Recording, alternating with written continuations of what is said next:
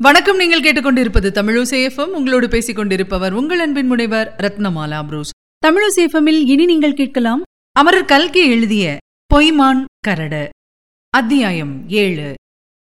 மறுநாள் காலையில் செங்கோட கவுண்டன் வழக்கத்தை காட்டிலும் அதிக ஊக்கத்துடனும் உற்சாகத்துடனும் கேணியிலிருந்து நெல் வயலுக்கு தண்ணீர் இறைத்துக் கொண்டிருந்தான். கவலை ஏற்றத்தில் பூட்டியிருந்த மாடுகளை சக்கையாக வேலை வாங்கினான். ட்ரை ட்ரை என்று அவன் மாடுகளை அதட்டிய சத்தம் அரை மைல் தூரம் கேட்டது. செங்கோடனுடைய உள்ளமோ அடுப்பில் வைத்த சோற்று உலையைப் போல் அடிக்கடி கொதித்துக் கொண்டும் பொங்கிக் கொண்டும் இருந்தது. குமாரி பங்கஜாவை பற்றி அடிக்கடி நினைவு வரத்தான் செய்தது. அத்தோடு அவளை பார்த்த இடமாகிய அரச மரமும் அதற்கு பின்னால் இருந்த பொய்மான் கரடும் கண்முன்னால் வந்தன. பொய்மானை தேடிப் போவது பற்றி பெரியவர்கள் எத்தனையோ கதை சொல்லுவார்களே அது தன் விஷயத்தில் சரியாக போய்விட்டதல்லவா?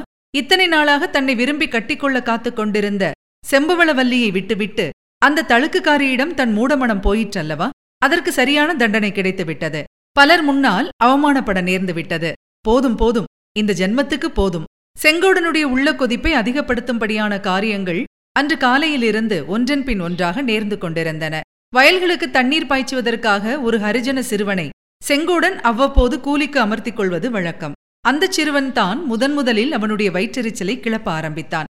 என்ன எசமான் நேற்று சினிமா கொட்டகையிலே ஏதோ கலாட்டாவாமே என்று அந்த பையன் மேலே பேசுவதற்குள் செங்கோடன் அவனுடைய தலையில் பலமாக ஒரு குட்டு குட்டி போடா படவா ராஸ்கோல் சினிமாவாம் கலாட்டாவாம் ஓடிப்போய் மடையை சரியாக வெட்டிவிடு இங்கே வம்பு பேசிக் கொண்டு நின்றாயோ? மண்வெட்டியால் உன்னை ஒரே வெட்டாய் வெட்டி விடுவேன் என்றான். என்னங்க? இன்றைக்கு இவ்வளவு கோபம்? போலீஸ்காரங்கிட்ட பூச வாங்கிக்கிட்டது நெசந்தாம் போலிருக்கு என்று சொல்லிக்கொண்டே சின்னான் தன்னை அடிக்க வந்த செங்கோடனிடம் அகப்படாமல் ஓடி தப்பினான். பிறகு கிராமத்திலிருந்து ஒவ்வொருவராக வரத் தொடங்கினார்கள். வேறு வழியாக போக வேண்டியவர்கள் கூட செங்கோடனை பார்த்து விசாரித்துவிட்டு போகலாம் என்று அந்த பக்கமாக வந்தார்கள். ஆனால் செங்கோடன் அவர்களுடைய விசாரணை விஷயத்தில் அவ்வளவாக உற்சாகம் காட்டவில்லை. என்னப்பா செங்கோடா? ஓஹோ நீங்க தானா எப்போது வந்தீங்க? கவனிக்கவே இல்லையே. எங்களையெல்லாம் நீ கவனிப்பாயா? பெரிய மனுஷனாய் போய்விட்டாய். அதுதான் தெரிஞ்சிருக்கே. பின்ன எதற்காக வந்தீங்க? நேற்று ராத்திரி சினிமா கொட்டகையில ஏதோ கலாட்டா என்று சொன்னார்கள். அதை பற்றி கேட்கலாம் என்று வந்தேன். அதை பற்றி என்ன கேட்கலாம் என்று வந்தீங்க? அது நெசமா? என்னதான் நடந்தது என்று கேட்பதற்காகத்தான். நெசமில்லாதது உங்கள் காதில் வந்து விழுமா? ட்ரை ட்ரை சுத்த படுக்காங்குழி மாடு. நீயும் வெறும் வம்பு கேட்டுக்கொண்டா நிற்கிறாய். வேலை வெட்டி இல்லாத பெரிய மனிதர்கள் தான் வம்பு பேசுவதற்காக வருகிறாங்க. உனக்கென்ன கேடு? Try try. இப்படியாக மாட்டை திட்டுகிறது போல் வம்பு பேச வந்தவர்களையெல்லாம் திட்டி செங்கோடன் அனுப்பி கொண்டு வந்தான். கடைசியாக ஒரே ஓர் ஆசாமியிடம் அவனுடைய ஜம்பம் பலிக்கவில்லை.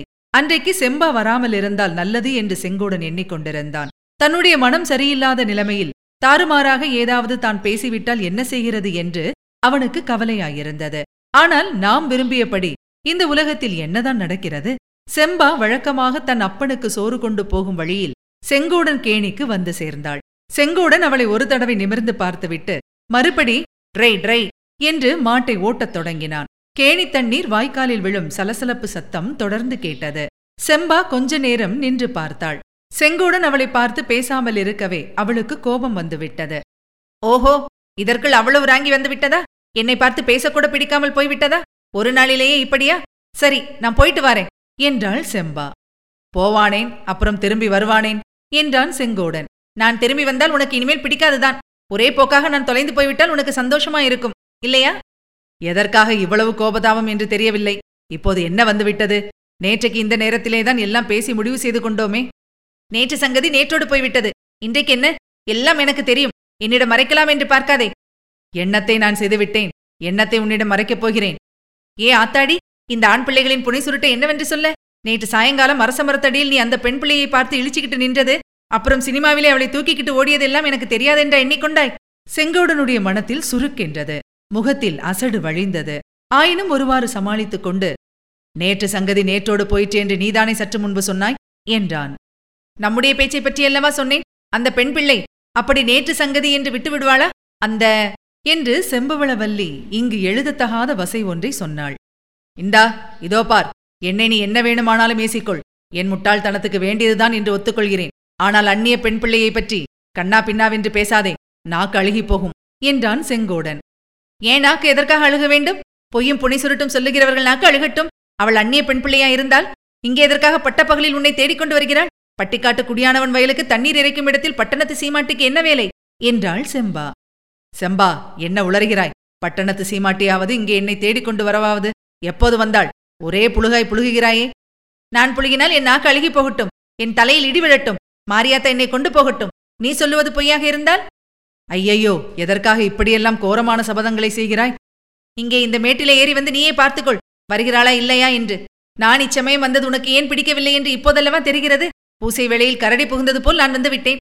ஆனால் நான் வெட்கத்தையும் மானத்தையும் விட்டவள் அல்ல. யாராவது காலிலே விழுந்து கேட்டுக்கொண்டாலும் இங்கே ஒரு நிமிஷம் கூட நான் தாமதிக்க மாட்டேன். நீயும் உன் மோகனாங்கியும் கழுத்திலே கல்லை கட்டிக்கொண்டு கிணற்றிலே விழுந்தாலும் சரிதான். செம்பாவின் வார்த்தைகள் செங்கோடன் மனத்தில் ஓர் ஆசையையும் ஒரு நம்பிக்கையையும் உண்டு பண்ணின. கொஞ்சம் பயமும் ஆவலும் கூட தோன்றின.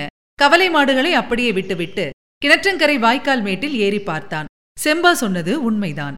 சற்று தூரத்தில் குமாரி பங்கஜா வந்து கொண்டிருந்தாள். ஆனால் தனியாக வரவில்லை. அவளுக்கு இருபுறத்திலும் இரு ஆண் பிள்ளைகள் வந்து கொண்டிருந்தார்கள். அவர்கள் சினிமா கொட்டகையில் செங்கோடன் அரைக்குறையாக பார்த்த மனிதர்கள் என்றே தோன்றியது. செங்கோடன் முகத்தில் அவனை அறியாமல் ஒரு மலர்ச்சி ஒரு புன்னகை தோன்றியது. அத்தோடு கொஞ்சம் அசடும் விழிந்தது. செம்பா அதை பார்த்து பொங்கினாள். அடே அப்பா சந்தோஷத்தை பார். வாயிலுள்ள அத்தனை பல்லன் தெரிகிறதே என்றாள். அவர்கள் வேறு எங்கேயாவது போகிறார்களோ என்னமோ என்னை பார்க்கத்தான் வருகிறார்கள் என்று எதனால் சொல்கிறாய் என்றான் செங்கோடன். எல்லாம் எனக்கு தெரியும் கவுண்டா பாம்பின் கால் பாம்புக்கு தெரியும். பின்னே எதற்காக அந்த அல்லிராணி இந்த காட்டிலும் மேட்டிலும் நடந்து வருகிறாள் ஒன்று சொல்கிறேன். அதை மட்டும் மனசில் நன்றாக பதித்து வைத்துக்கொள். நன்றாய் தீட்டி கூறாக்கி ஒரு கத்தி வைத்திருக்கிறேன். சமயம் பார்த்திருக்கிறேன். அந்த கத்தியினால் குத்தி கொன்றும் விடப் போகிறேன். அப்படி செய்யாவிட்டால் என் பெயர் செம்பா அல்ல என் பெயரை மாற்றியாளே செம்பா எதற்காக இந்த மாதிரி கொடுமையான வார்த்தை சொல்லுகிறாய்? அந்த பெண் உன்னை என்ன செய்தாள்? நான் தான் அப்படி என்ன செய்து விட்டேன்? அவள் என்ன செய்தாளோ நீ என்ன செய்தாயோ? இரண்டு பேரும் கோவலன் மாதவி நாடகம் நிஜமாகவே நடத்த பார்க்கிறீர்கள். ஆனால் கண்ணகியைப் போல் நான் பொறுத்துக் கொண்டிருக்க மாட்டேன். என்னுடைய பாட்டன் ஒன்பது பேரை கொலை செய்துவிட்டு எல்லா கொலைக்கும் ஒரே தூக்கு மேடைதானே என்று சொன்னவன். தெரியுமல்லவா? அவனுடைய ரத்தம் என் உடம்பிலும் ஓடுகிறது என்பதை மனசில் வைத்துக்கொள். இப்படி சொல்லிவிட்டு செம்பா விடுவிடுவென்று வேறு பக்கமாக நடந்து போனாள். குமாரி பங்கஜாவும் மற்ற இருவரும் கேணியை நெருங்கி வந்து கொண்டிருந்தார்கள். செங்கோடன் கேணிக்கரையில் மடித்து வைத்திருந்த பட்டுச்சட்டையை அவசர அவசரமாக எடுத்து போட்டுக்கொண்டான் இதுவரை நீங்கள் கேட்டது அமரர் கல்கியின் பொய்மான் கரடு. வழங்கியவர் உங்கள் அன்பின் முனைவர் ரத்னமாலா புரூஸ். மீண்டும் அடுத்த அத்தியாயத்தில் சந்திக்கலாம். இணைந்திருங்கள் மகிழ்ந்திருங்கள். இது உங்கள் தமிழோசேஃபம் இது எட்டு திக்கும் எதிரொலிக்கட்டும்